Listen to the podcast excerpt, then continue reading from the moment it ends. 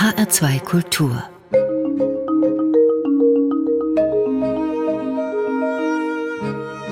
Doppelkopf mein Name ist Daniela Baumeister und mein Gast ist Klaus-Peter Wolf. Wenn Sie gern Kriminalromane lesen, kennen Sie Klaus-Peter Wolf.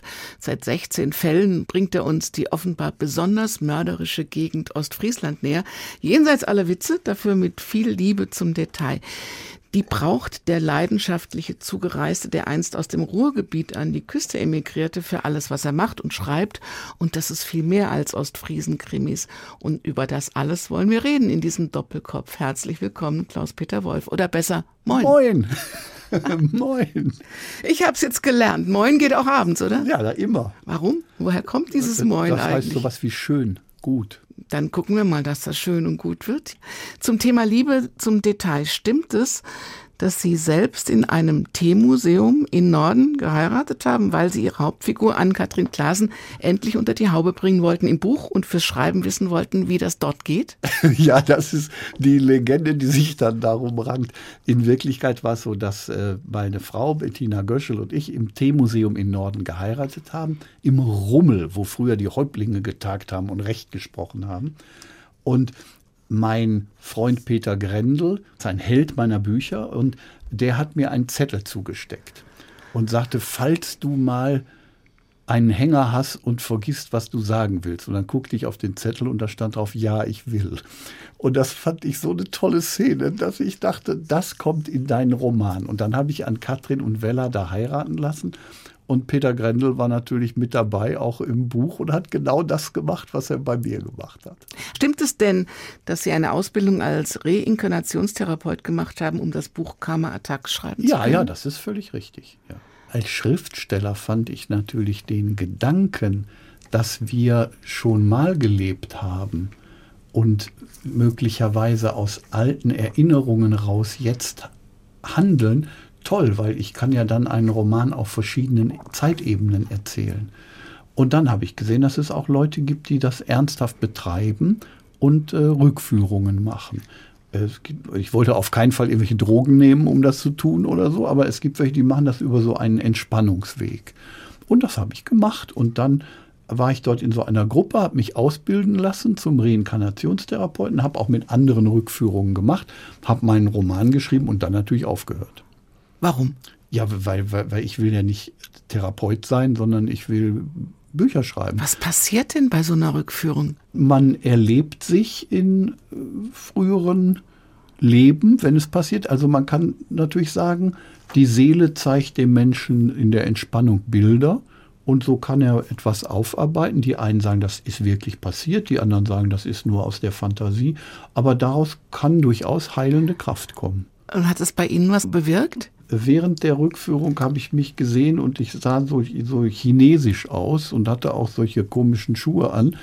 Und dann wurde ich gefragt, wie heißt du? Und ich habe gesagt, Hansi. Und dann habe ich einen Lachkrampf gekriegt und gesagt, das ist ja alles scheiße hier. Niemand, der so aussieht, heißt Hansi. Das ist ja ein urdeutscher Name. Und als ich dann aber äh, danach recherchiert habe, habe ich gesehen, dass Hansi ein, in Südchina ein sehr gebräuchlicher Name war. Das hat mich nachdenklich gestimmt. Könnte auch was damit zu tun haben, dass Sie so viel schreiben können. Stimmt es denn, dass Ihre Tage mindestens 48 Stunden haben müssen, damit Sie so viel schreiben können, wie Sie schreiben wollen? Denn die 16 Ostfriesen-Krimis sind ja lang nicht alles. Das ist ja nur ein kleiner Teil. Wenn man mich lässt und ich nicht gestört werde, schreibe ich. Und wenn man mich lange stört, werde ich ein unausstehlicher Mensch. Das ist vielleicht meine Form von Therapie, dass ich das brauche, um einen Ausgleich für mich zu finden. Und dann, wenn ich Zeit habe zu schreiben, geht es mir gut. Ich habe bis heute Nacht etwa drei Uhr im Hotelzimmer geschrieben und jetzt sitze ich sehr ausgeglichen hier. Diese Gelassenheit und Entspanntheit durch Schreiben ist das eine. Brauchen Sie denn auch diese ausgewogene Balance zwischen Fantasie und Wirklichkeit und den Steinbruch des Lebens, damit das alles auch funktioniert? Ja, ich muss ja immer in andere Figuren. Die Romane sind praktisch Perspektivenarbeiten. Ich schreibe immer aus der Sicht einer anderen Figur, mal aus der Sicht des Opfers, dann aus der Sicht des Täters, der Kommissarin. Das ist ja auch das Spannende für mich als Autor, dass ich in so viele verschiedene Persönlichkeiten einsteigen kann und aus ihrer Sicht die Welt sehen kann. Und dann muss man sich selber sehr zurücknehmen, um der andere zu werden. Das geht so weit, dass ich zum Beispiel, wenn ich in Ubo Heide bin, dem ehemaligen Chef der Kripo, dann ändert sich auch mein Geschmack. Dann will ich schwarzen Tee trinken, aber nicht mit Kluntje und Sahne, sondern mit einem Pfefferminzblatt drin. Weil der ist dazu Marzipan. Und wenn man Kluntje und Sahne im Tee hat, dann schmeckt man das nicht richtig. Das ist zu süß. Und wenn ich in Rupert bin, will ich ein, ein Bier und eine Currywurst. Als Frank Weller akzeptiere ich das überhaupt nicht als Essen. Also und meine Frau Bettina sieht immer, wer ich gerade bin. Sie sagt ja, wenn ich in Ann-Kathrin Klaassen wäre, hätte ich sogar einen anderen Gang. Darauf kommen wir später noch. Ihre Frau taucht auch in jedem ihrer Bücher auf. Ihre Frau ist Sängerin. Bettina äh, hat viele Kinderlieder gesungen, auch Krimilieder gesungen, ist eine Sängerin, schreibt auch Kinderbücher, auch mit mir zusammen, zum Beispiel die Nordseedetektive. Und wenn äh, wir abends auftreten, nennen wir das literarisch-musikalischen Krimiabend. Und das hören wir uns jetzt an, wie das klingt. Was sollen wir denn nehmen? Ich würde sagen, zum Anfang Ostfriesen Blues. Haben Sie denn manchmal den Ostfriesen Blues, also in Ihren Büchern? Da ist es immer so, dass man das Gefühl hat, ich will sofort dahin. Ich will mir das angucken, das Lebensgefühl, das, ja, das Meer, weckt, die Weite. Ja, auch wenn das Wetter schlecht ist. Ne? Das weckt eine Sehnsucht, dahin zu fahren und da zu sein. Und gleichzeitig kommt so ein Gruseln. Viele Leute fahren auch hin, weil sie die Romane gelesen haben, natürlich. ich glaube jetzt nicht, dass ich ermordet werde, wenn ich da hinfahre, aber ich würde mit dem Fahrrad mal durch die Dünen fahren. Das ist ja so. ganz sicher, weil Ann-Kathrin Klaassen sorgt ja dafür, dass es sicher ist. Das heißt, Sie tun das. Also für die Nicht-Krimi-Leser an Katrin Klaassen ist die Kriminalkommissarin, die fast alles kann. Frank Weller und Rupert, die eben erwähnt wurden. Frank Weller ist ihr Mann, auch Kommissar und Rupert, das ist der super Macho, der alles weiß, aber oft wenig hinkriegt. Ist sie eigentlich ihr alter Ego an Katrin Klaassen? Ja, sie hat ein bisschen was von mir, ein bisschen hat sie bestimmt auch was von Bettina. Also eine Schauspielerin, die, die an Katrin Klaassen gespielt hat im Film, die hat mal gesagt, das ist so 30 Prozent Klaus-Peter und 70 Prozent Bettina. Oder umgekehrt? Bettina Göschel singt den Ostfriesen Blues, was natürlich auch wieder eine Liebeserklärung ist. Dichter Nebel überm Watt, bleicher Mond über der Stadt Leuchtturmfinger streicheln sacht, Meer und Himmel in der Nacht. Nur von Meter dröhnt noch schwer, dumpfer Bass fast bis nach leer. Akkordeon spielt leisen Gruß, Ostfriesen Blues.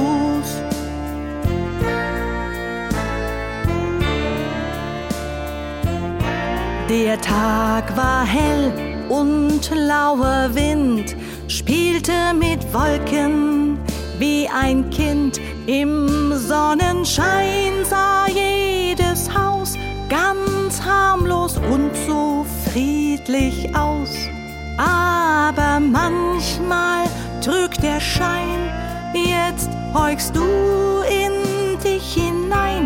Nachtvogel ruft noch späten Gruß, Ostfriesen Blues.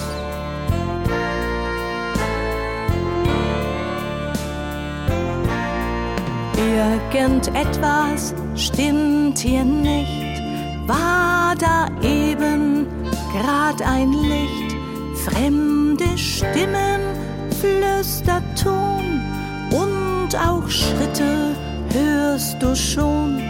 Dann ist plötzlich alles still. Diese Nacht macht, was sie will. Ist denn damit niemals Schluss? Ostfriesen Blues.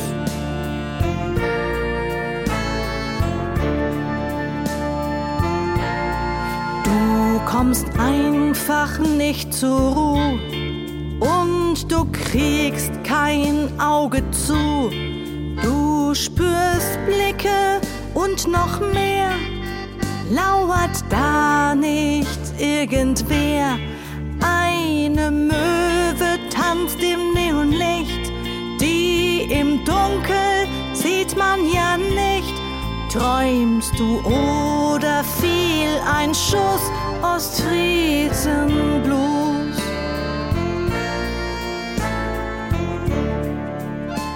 Der Doppelkopf in H2 Kultur mit Klaus-Peter Wolf. Ich habe mich sehr gefreut auf den Besuch.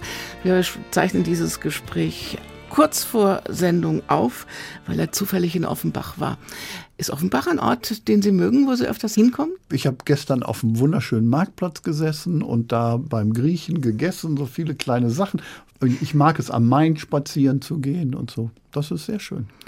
Die schönen Seiten des Lebens müssen gepflegt werden, auch in Ihren Büchern, auch wenn die Geschichten manchmal sehr unschöne Geschichten sind. Ja, ich erzähle natürlich über die Abgründe der menschlichen Seele, auch über die Abgründe der Gesellschaft, weil ich glaube, dass der Kriminalroman der große Gesellschaftsroman der heutigen Zeit ist.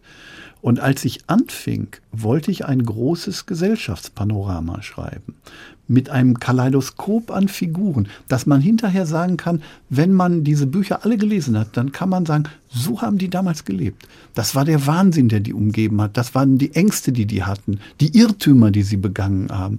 Und dann dachte ich, das geht am besten im Kriminalroman, weil der sehr genau sucht, wo stimmt was nicht in der Gesellschaft, was läuft wie schief, ab wann geraten Figuren auf die schräge Bahn. Und dann habe ich angefangen, eine auf viele tausend Seiten angelegte Krimireihe zu schreiben. Und Sie sind noch lange nicht am Ende, oder? Nein, noch lange nicht, nein.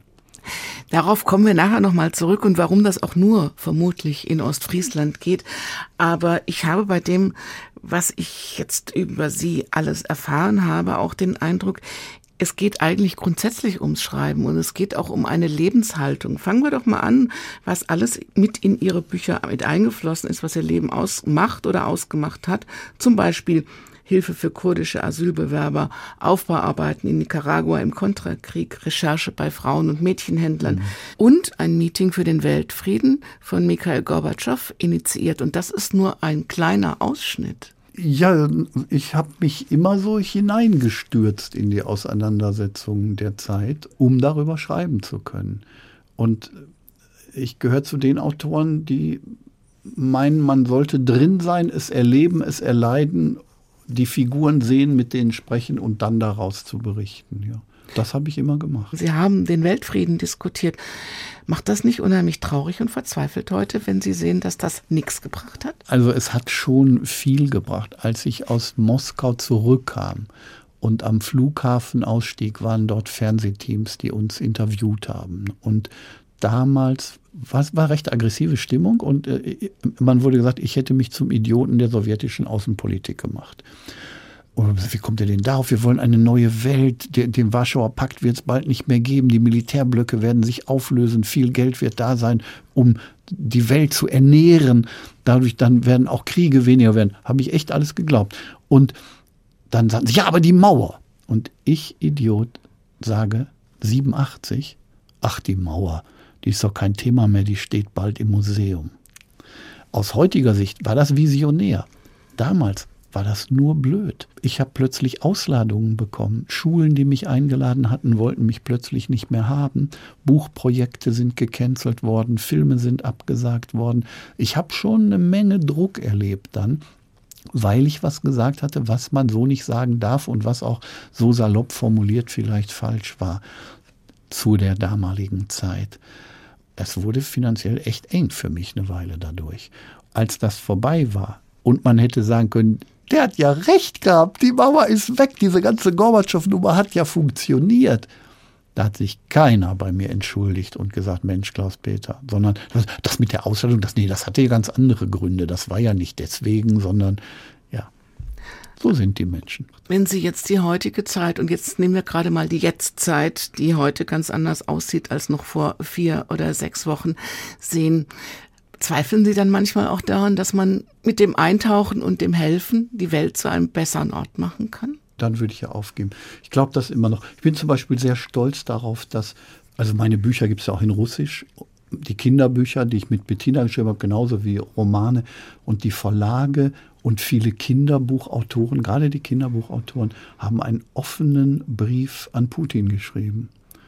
Und das findet hier in der Presse nicht viel Widerhall aber viele Autoren auch aus Deutschland haben das mit unterzeichnet. Das sind ganz, ganz mutige Kollegen. Russland besteht nicht nur aus einer Armee und ein paar Leuten, die glauben, sie könnten die Welt beherrschen, sondern auch aus großen Autoren, tollen Künstlern und Menschen, die sich den Frieden wünschen. Brauchen Sie dann auch eine direkte Reaktion, also dass sowas sich einstellt, wie eben jetzt dieser Brief? Oder zum Beispiel, als Sie im Westerwald als Protest gegen die Tiefflieger Ballons haben fliegen lassen, haben sie internationale äh, Reaktionen gekriegt von, von berühmten Menschen, die alle gesagt haben, was ein toller Typ, der das jetzt macht. Man wollte mich deswegen natürlich vor Gericht zerren. Ich war damals sehr blauäugig, weil wir hatten die Luftballons auf 100 Meter Höhe hochgelassen, weil man darf nicht so tief fliegen, 100 Meter. Und wenn die sich also an die Flugverbotszone von die hat 150 Meter. Wenn, wenn die sich daran halten, dann würde ja keinem was passieren, dann wäre alles gut. Und, äh, aber dann wurde ich angeklagt wegen Behinderung des Luftverkehrs. Das ist nah am Terrorismus. Und dann haben damals der wunderbare Peter Ustinov, Friedrich Dürrenmatt und so Leute, die haben gesagt, Klaus-Peter, wir lassen dich nicht alleine, wir kommen. Und äh, sagte, ein bisschen Klaus-Peter hat das Militär herausgefordert mit Kinderspielzeug. Ist das nicht wunderbar? Die haben sich kaputt gelacht drüber. Und dann ähm, hat man mich begnadigt, ja. Schade, ich hätte den Prozess gerne durchgestanden. Das ist ja schon alles eine Weile her. Wofür müsste man sich denn jetzt gerade engagieren? Also ich mache selber natürlich sehr intensiv für den Aufbau eines Hospiz. Ich bin ja Schirmherr für ein Hospiz. Und in Zeiten der Pandemie ist es natürlich auch besonders schwierig, Geld zu sammeln. Ich habe ein Buch gemacht im Fischer Verlag, das man nicht kaufen kann, sondern wer spendet für unser Hospiz, bekommt das Buch dann zugeschickt als Dankeschön für die Spende. So konnte ich jetzt schon die ersten 25.000 Euro überreichen. Und Sie signieren dann auch persönlich? Die sind alle signiert von mhm. mir, ja natürlich. Ich bin ganz sicher, dass Sie morgen ein paar Spenden haben. Aber erzählen Sie noch ein bisschen das Hospiz am Meer. Sie sind Schirmherr. Ein Hospiz war für mich ein gruseliger Ort, wo man am besten nicht hingeht und was man meidet. Dann gab es einen Tag, werde ich nie vergessen, mein Roman ist an dem Tag auf Platz 1 der Spiegel-Bestsellerliste eingestiegen. An so einem Tag explodiert die Welt für einen Autor, weil dann rufen dauernd Leute an, wollen was und Interviews. Ja klar. So, aber der zweite Anruf war, Klaus-Peter, bei uns im Hospiz ist jemand, der sagt, er sei dein größter Fan und sein letzter Wunsch ist, dich einmal kennenzulernen. Jetzt kann man beim Hospiz nicht sagen, ich komme in einem halben Jahr, wenn man sonst das bei Veranstaltungen machen will. Und ich habe einfach gewiss, weil ich komme sofort. Und dann kriegte ich aber Schiss und habe gesagt, Bettina, kannst du nicht mitkommen? Ich weiß gar nicht, ich war noch nie in einem Hospiz. Ich so. Und dann nahm die ihre Gitarre, wir sind zusammen hingefahren nach Jever ja, sie hat Lieder gesungen, ich habe was vorgelesen, die haben so ehrenamtliche Mitarbeiter eingeladen und wir haben im Hospiz einen sehr schönen Tag verlebt und Spaß gehabt mit denen. Es wurde viel gelacht und am Ende war ich dann mit dem Fan auch noch alleine in seinem Zimmer und da sah ich auf einen Sektkübel, der stand bei ihm mit einer Flasche Champagner drin. Und da, als ich rausging, habe ich dann zu einem der ehrenamtlichen Mitarbeiter gesagt, sag mal, der kann doch nicht sein, säuft der da Champagner abends? Da, da habe ich Hospiz verstanden. Da hat der zu mir gesagt, nee, Herr Wolf, worauf würden Sie denn in Ihren letzten Tagen gerne gucken? Auf eine Urinflasche oder auf einen Sektkübel? Da habe ich kapiert, worum es geht. Da ist man jetzt ein bisschen sprachlos. Ja, ja, aber war ich auch. Wie viele Momente in Ihrem Leben, die solche Momente haben Sie schon gehabt? Ja, die, die werden oft Literatur hinterher mhm. natürlich. Ne? Ein bewegtes Leben mit ganz vielen Höhen und Tiefen. Ja. Ich glaube, dass man die Höhen aber nicht kriegt, wenn man die Tiefen nicht hat, oder? Ja, und vielleicht, wenn man dann die Höhen hat, bleibt man auch nicht in der Demut oder in der Gelassenheit. Oft sagen Leute, hey, du bist so natürlich und so normal geblieben und so. Das finden die dann komisch. Ne? Aber meine Literatur hat sich ja, und, und auch ich mich, das hat sich ja nicht dadurch verändert, dass das plötzlich in den Bestsellerlisten ist. Über Höhen und Tiefen reden wir gleich weiter hier im Doppelkopf in H2 Kultur.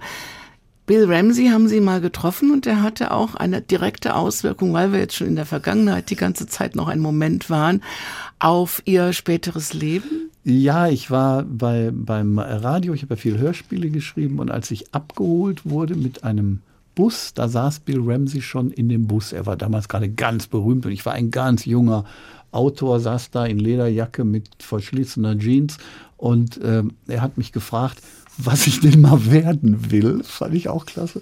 Und ich habe ihm gesagt, äh, Kriminalschriftsteller. Das war natürlich für ihn super, weil er ohne Krimi geht die Mimi nie ins Bett geschrieben hatte.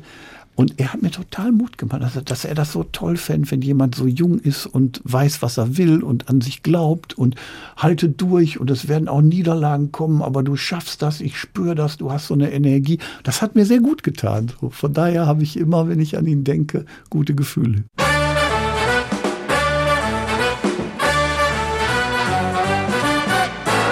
Krimi geht die Mimi nie ins Bett. Nie ins Bett, nie ins Bett. Ohne Krimi tut's die Mimi leider nicht. Und es brennt die ganze Nacht das Licht. Jeden Abend geht die Mimi in die Haia um halb zehn. Aber niemals ohne vorher an den Bücherschrank zu gehen. Kein Goethe, keinen Schiller holt sie aus dem Schrank heraus. Nein, einen super harten Thriller sucht sich Mimi aus. Ohne Krimi geht die Mimi nie ins Bett, nie ins Bett, nie ins Bett. Ohne Krimi tut's die Mimi leider nicht. Und es brennt die ganze Nacht das Licht. Ich möchte schlafen, doch die Mimi will lesen. Ich möchte schlafen, doch die Mimi ist erst auf Seite 104, wo der Killer von Manhattan Ziankali Suppe kocht. Für den Richter, der ihn damals in Chicago eingelocht.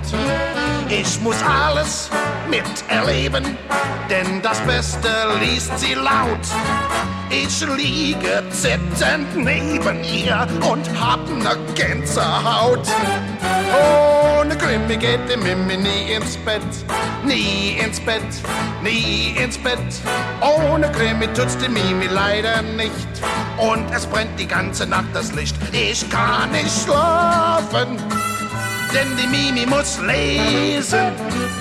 Die nächste Leiche warte ich gar nicht erst ab und schleiche aus dem Bett, aus dem Zimmer, aus der Wohnung, auf die Straße in die Bar. Denn dort machen ein paar Klare mir den Schädel wieder klar. Bei dem Mixer an der Theke bin ich Dauerabonnent. Bei ihm bleib ich so lang bei mir zu Haus, das Licht noch brennt. Ohne Krimi geht der Mimi nie ins Bett, nie ins Bett, nie ins Bett. Mimi hat den Krimi und die Interpol und ich den Alkohol.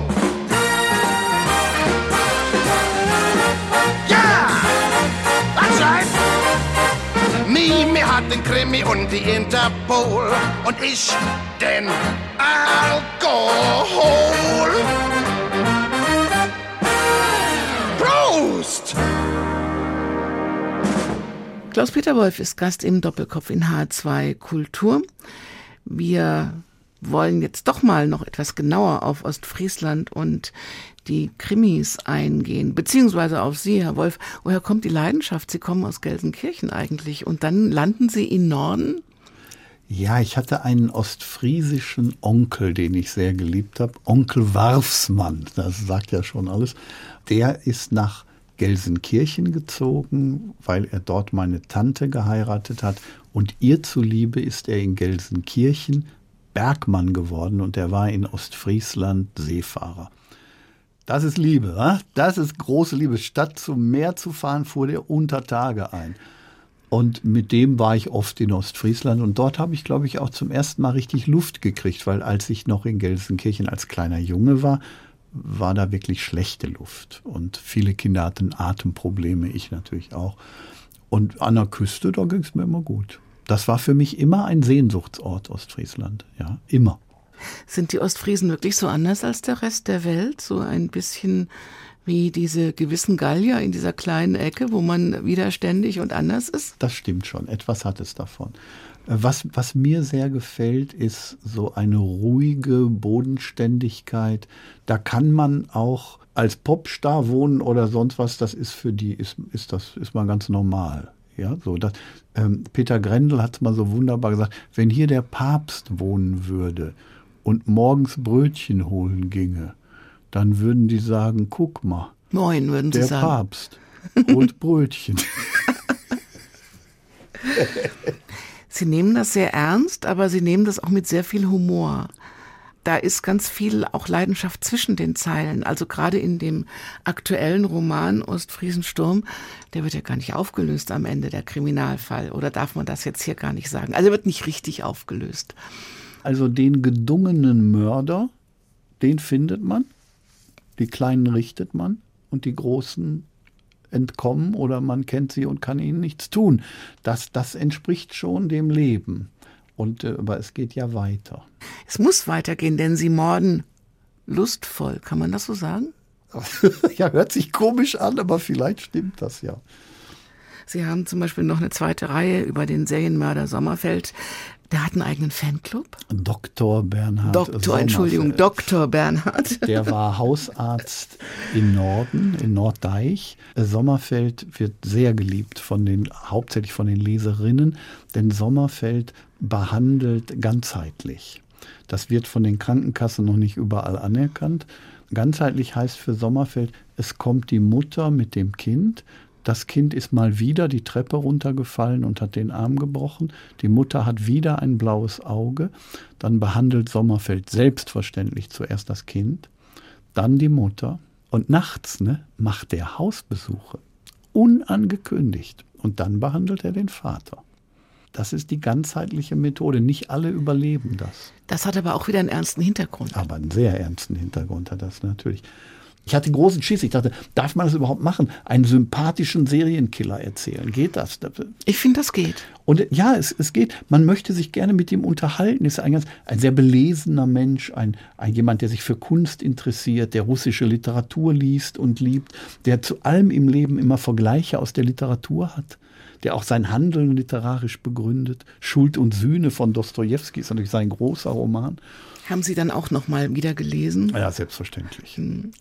Jetzt kommt im aktuellen Roman ein Junge vor, der unter seinem alkoholkranken Vater leidet. Also das ist nicht so ganz ausformuliert. Das ist ihre Geschichte. Und die stellt den Krimi irgendwie ja dann auch in den Schatten. Das ist etwas, was man aber erst erfährt, wenn Sie auch drüber erzählen. Ja. Wie haben Sie das hingekriegt, diese, diese Kindheitshölle in einen Kriminalroman einzubauen? Also ich habe gemerkt, dass äh, eine Figur, der Niklas Weves, dass das eigentlich ich bin. Und dass, dass der meine Geschichte erzählt. Aber als Romanfigur äh, hat er natürlich einen anderen Handlungsspielraum als ich. Der begeht sogar einen Mord. Das habe ich im Leben natürlich nicht getan.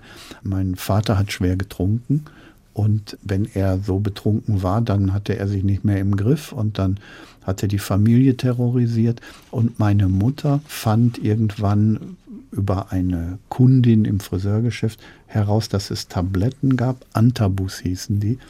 Die waren geschmacks- und geruchsneutral und die verhindern, dass man Alkohol trinken kann.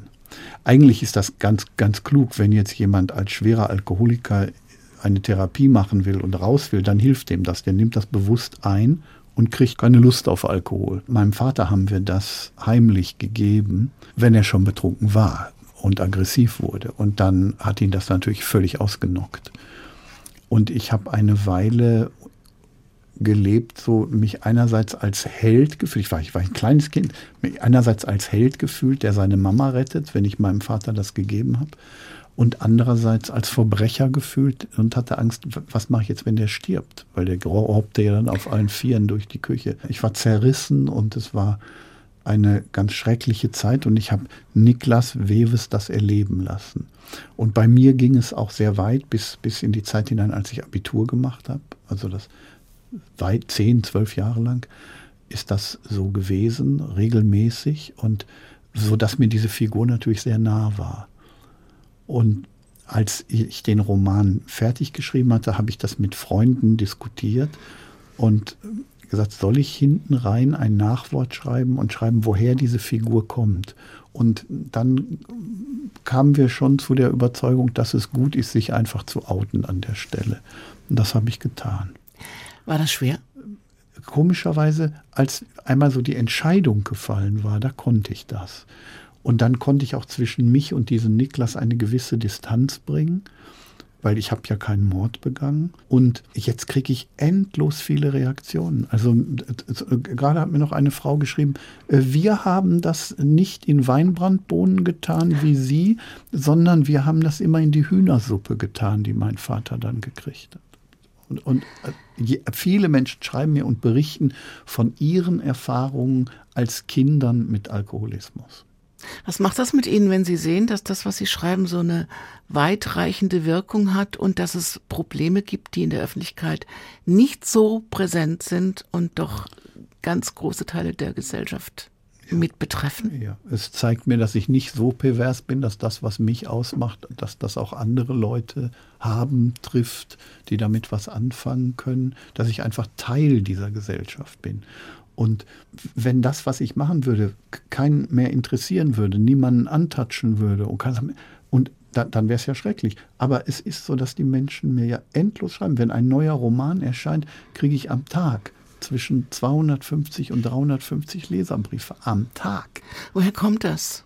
Wo ist der Knopf, den Sie drücken? Wo ist der Punkt, den Sie treffen? Ich erzähle was über Menschen und hm. über ihre Seelen, ihre Abgründe, ihre Nöte. Und das betrifft viele Menschen. Die können damit was anfangen. Das sind ja oft auch einfach so gebrochene Persönlichkeiten oder äh, Helden, die keine Helden sind oder ja. Menschen, die was Gutes wollen und dann kommt doch das Leben dazwischen. Aber die unter Druck sich verändern. Ja, ja ich, ich erzähle Menschen unter großem Druck und Menschen erleben auch selber großen Druck. Das ist ja wie, wie so ein Experiment. Was würde ich denn tun in der Situation? Wie würde ich denn handeln? Und auf einmal merkt man, dass etwas, das gut gemeint war, total böse endet. Und etwas, das böse gemeint war, sogar etwas Gutes hervorbringen kann. Das ist das große Shakespeare'sche Drama. Nicht? Einer will was Gutes und es gebiert das Böse. Und davon erzähle ich. Hat das auch wieder viel von Ihnen? Ja, klar. Und ich erzähle von den Nöten in dieser modernen Gesellschaft, in der wir stecken. Und das ist alles so komplex geworden. Wir machen was und, und wissen nicht, was am Ende dabei rauskommt. Wie schreiben Sie das alles dann? Mit einem Füller in wunderschöne dicke Kladden. Das heißt, Sie haben auch immer so, ein, ja, so eine Kladde dabei? Natürlich, ich habe eine Kladde dabei und immer, im Moment schreibe ich mit einem Kolbenfüller. Also nicht so eine Patrone rein, sondern man dreht so, zieht so die Tinte rein. Äh, habe ich heute Nacht bis um drei habe ich geschrieben. Ja. Am neuen Krimi oder an was anderem? Ja, am neuen Kriminalroman, ja. Er wird Ostfriesen Gier heißen und wenn er nächstes Jahr erscheint. Aber vorher kommt noch Rupert Undercover Teil 2, äh, Teil 3, also das Ende der Trilogie. Rupert kriegt den dritten Teil, hat auch einen Fanclub. Ich mag ihn nicht. Ich finde, es ist ein Widerling. Wie erklären Sie das, dass Sie so eine unsympathische Figur zu einem Sympathikus machen. Also, dass Rupert eine eigene Trilogie bekommen hat, das ist eine Einmaligkeit in der deutschen Literaturgeschichte. Denn er ist die erste demokratisch gewählte Hauptfigur, die unsere Literatur hat. Der war bei mir eine kleine Nebenfigur, eine sogenannte Buffo-Figur. Also eine Figur, über die wir lachen können. Dem, ja, wo wir auch Schadenfreude haben, wenn dem was schief geht. Und dann schrieben mir die ersten Fans, Herr Wolf, bitte bringen Sie Rupert nicht um. Ja? Er weiß alles, kann aber nichts. Und hält sich für den Größten natürlich, kriegt das aber nicht hin. Und, und er leidet an so einem Männerbild, nicht, an dem wir alle leiden. Er, er versucht dann so zu sein wie die Helden im Kino oder im Fernsehen. Aber wenn ein Mann heute versucht, wie Bruce Willis durchs Leben zu gehen, wird er eine lächerliche Gestalt. Und daran leidet Rupert so wie viele andere Männer auch. Und eine Frau hat mir geschrieben, Herr Wolf, seitdem ich Rupert kenne, weiß ich erst, wie toll mein Mann wirklich ist. Das ist doch schön. Das ist doch wunderbar. Ne? Fans forderten dann, der braucht mehr Raum. Und das wurde so massiv in Tausenden von Zuschriften, dass ich gesagt habe, okay, Rupert ist die erste von den Fans gewählte Hauptfigur. Und jetzt kriegt er auch noch einen Song, weil er hat einen Klingelton auf dem Handy. Ja, und der Klingelton auf Ruperts Handy ist natürlich Born to be Wild. Steppenwolf hören wir jetzt hier im Doppelkopf in H2 Kultur.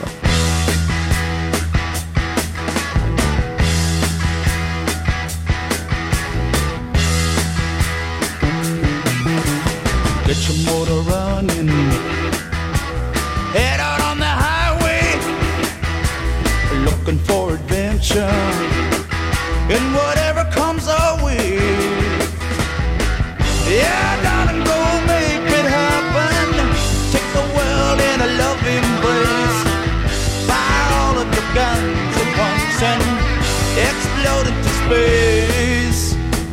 Smoking lightning.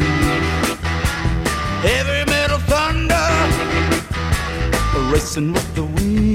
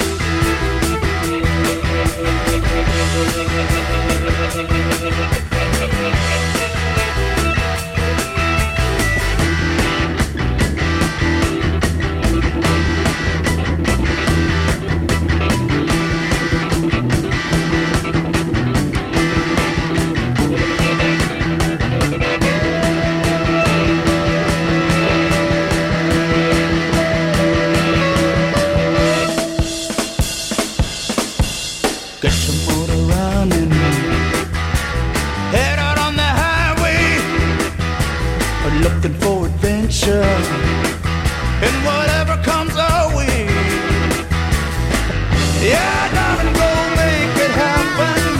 Take the world in a embrace. Fire all of your guns at once and explode into space. Child. We were born, born to be wild. We can climb so high.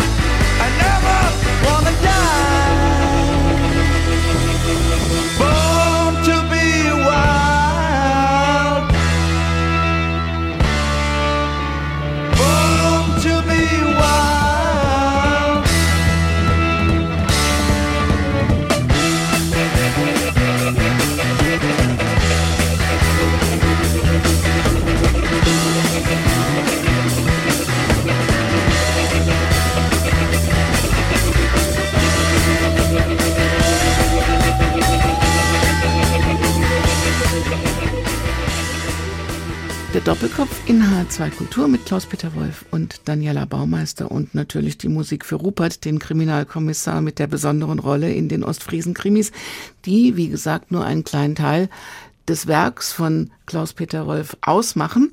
Ich habe gelesen, Sie haben Jugend- und Kinderbücher geschrieben und da wurde dann kommentiert, ist auch schon ein paar Jahre her. Das Schlimme an diesen Büchern ist, dass so viele sie lesen. Ist Ja. doch ein schöner Kommentar. Finde ich auch, finde ich wunderbar. Der, der Chef der ostfriesischen Kriminalpolizei hat gesagt, Klaus Peter, deine Bücher machen süchtig. Noch ist das legal. Das ist schon ostfriesischer Humor, der gefällt mir total gut. Und die Mischung aus Meer, Weite, Ruhe, Krabbenbrötchen, Kluntjes und Marzipan? Ja. Marzipan braucht man ja, um klar zu denken, sagt Kommissar Ubo Heide. Und dann essen die Leute das auch in Ostfriesland sehr gern. Seehunde. Seehunde, die spielen auch in den Verfilmungen immer wieder eine Rolle. In meinem Lieblingscafé, dem Café Tenkate, wo ich oft sitze und schreibe oder auch Fan-Treffen sind und so weiter, da spielen viele Szenen. Literatur wird hier überprüfbar. Man kann da hinfahren, man kann sich das angucken, essen, trinken, riechen und sogar die Leute treffen, die mitspielen. Sie sind ehrenamtlicher Tortentester. ja, na, das ist so ein Witz, der mal zustande kam, weil immer, wenn äh, mein Freund ist Konditor, ne, er liest meine Bücher und hört meine Hörbücher und ich probiere seine Torten. Und so bin ich ehrenamtlicher Tortentester geworden. Das ist, ich nehme das Ehrenamt sehr ernst. Nicht nur fürs Hospiz, auch das. Aber man sieht es Ihnen nicht an. Wie machen Sie das? Ja, eine gute Torten machen ja nicht dick und in Ostfriesland ist es so, dass es im ostfriesischen Platt gar kein Wort für Kalorien gibt. Das ist doch so eine Erfindung, so eine der Lügen der Regierung. ich wollte Ihnen eigentlich aus Friesentee mitbringen heute. Denn Sie sind auch Teebotschafter. Ja, das ist, äh, ja, äh, da wurde ich gefragt und wurde darum gebeten, das zu popularisieren und als Teebotschafter aufzutreten. Bettina macht das auch, die ist Teebotschafterin und das, das machen wir sehr gern, ja. Wie trinkt man den Ostfriesentee richtig? Richtig tut man erst Klunches in die Tasse. Also, also so, so Candice in die Tasse. Normalerweise weißen. Und dann gießt man den ganz heißen Tee darauf in diesen kleinen, schönen Tassen, meist mit einer ostfriesischen Rose darauf. Da beginnt bereits das Teetrinken. Es duftet und man hört das Zerkrachen des Candice. Das ist ein wunderschönes Geräusch. Das ist auch ganz still. Und dann ähm, träufelt man gegen den Uhrzeigersinn Sahne da rein. Gegen den Uhrzeigersinn deshalb, weil man damit die Zeit anhält. Mit dem Uhrzeigersinn würde man das beschleunigen, aber wer will das? Das ist ja schön. Ja, und dann rührt man nicht um. Der Löffel, der liegt nicht da, damit man damit umrührt, sondern man kriegt drei Tassen. Daher kommt dieses Wort dreimal ist Ostfriesen recht. Und wenn man dann den Löffel in die Tasse legt, heißt das, dass man nichts mehr möchte. Sie haben etwas gemacht in dem neuen Roman, was sich nicht viele trauen. Sie haben Corona zum Thema gemacht. Sie bringen uns die Zeit von vor, kommt schon gefühlt zehn Jahre ja. einem vor, ist aber erst zwei Jahre her, den Lockdown in Ostfriesland wieder näher. Warum haben Sie sich entschieden, das immer wieder zu thematisieren, dass sich durch das ganze Buch durchzieht? Also die Auswirkungen auch auf die, auf die Tourismusbranche, auf die Menschen, auf die Psyche, auf das Wohlbefinden, weil man eben nicht mehr Torten essen gehen konnte zum Beispiel. Also Und die Krabbenbrötchen gab es auch nicht. Ich erzähle ja meine Romane immer klar in Zeit und Raum verortet. Und das ist ein einschneidendes Ding für unsere ganze Gesellschaft. Da werden Sie noch Generationen mit abzumühen haben und auch Therapeuten, was hier geschehen ist in dieser Zeit. Und ich wollte gerne meine ganz normale Handlung, die sich entwickelt, in dieser ersten Woche spielen lassen, wo wir alle noch nicht wussten, wie Pandemie geht. Und das war eine ganz spannende Zeit. Bettina und ich waren auf einer Tournee. Wir hatten 64 Veranstaltungen vor uns, ausverkaufte Hallen. Da brach das ab durch den Lockdown. Dann waren wir in Ostfriesland. Wunderschönes Wetter, sind mit dem Fahrrad spazieren gefahren. Und da, wo sonst eisschleckende Touristen spazieren gehen, war kein Mensch. Es war ausgestorben. Die Schafe und die Möwen und die Krähen holten sich den Deich zurück.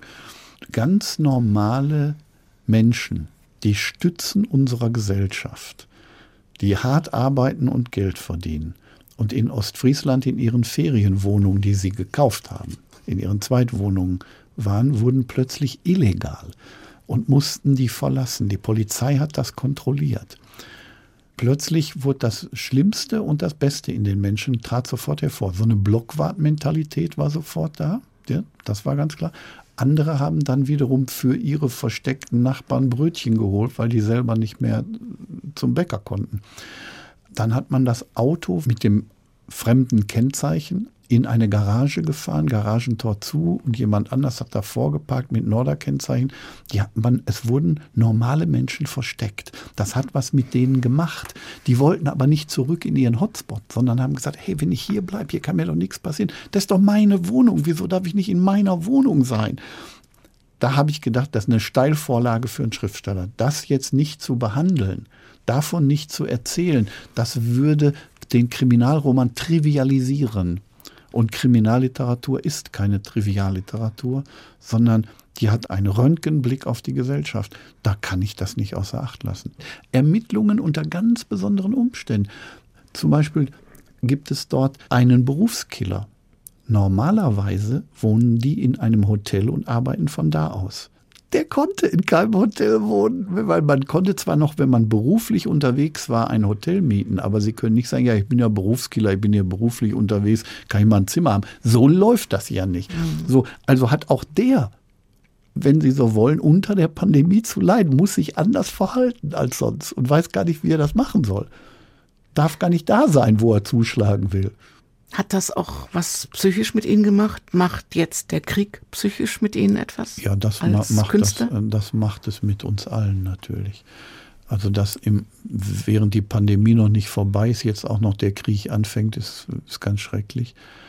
Viele Diskussionen, die da jetzt laufen, finde ich auch besorgniserregend. Und plötzlich wird so viel über Militärstrategien gesprochen und so. Das ist mir etwas unheimlich und auch gruselig. Und am Ende eines Atomkriegs ist es ein wenig tröstlich zu sagen, wir waren aber im Recht.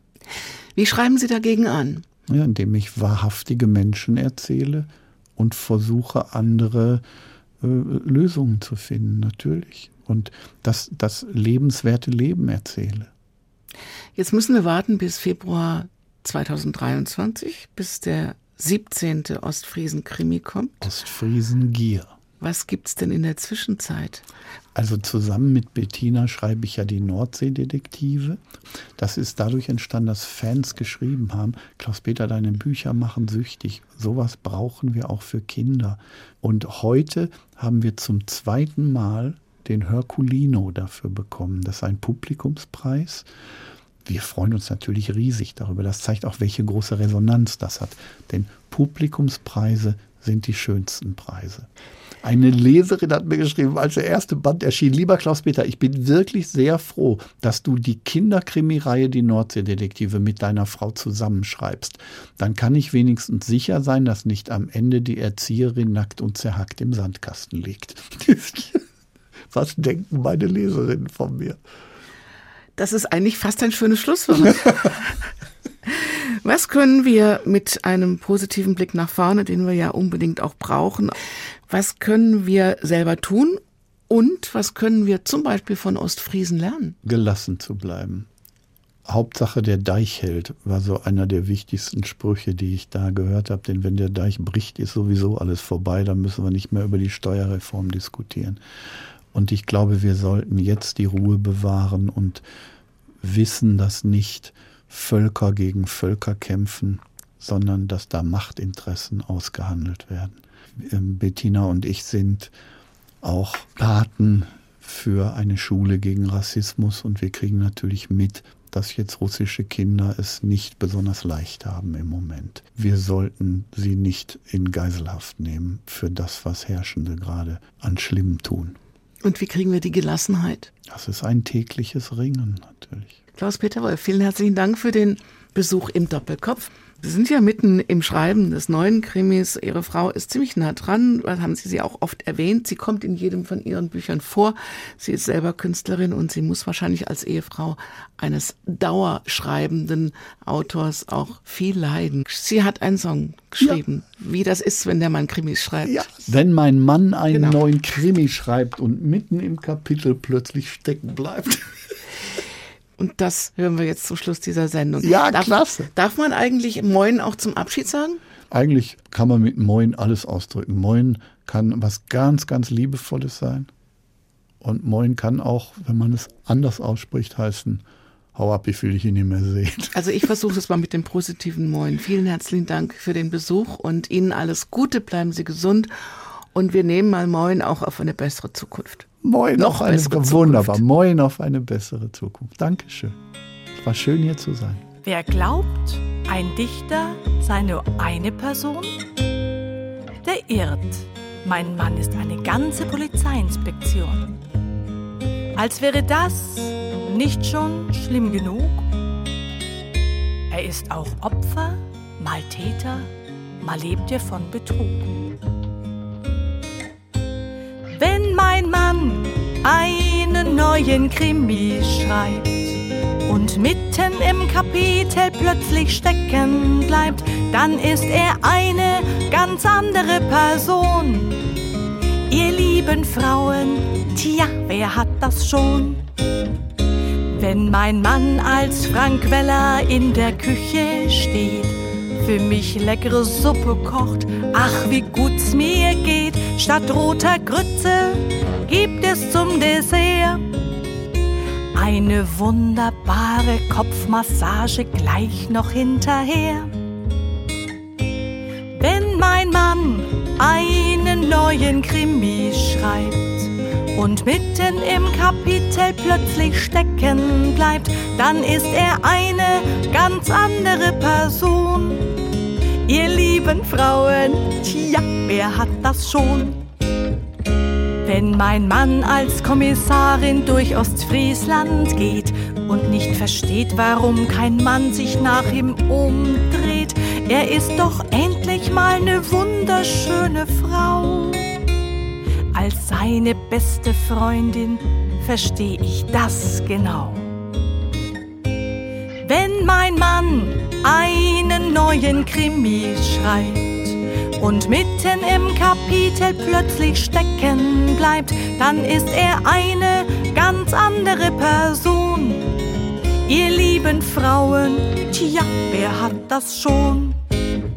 Doch wenn mein Mann als Rupert in die Bratwurst beißt und seine wirklich blöden Macho-Witze reißt, glaubt es mir, das macht keine lange mit.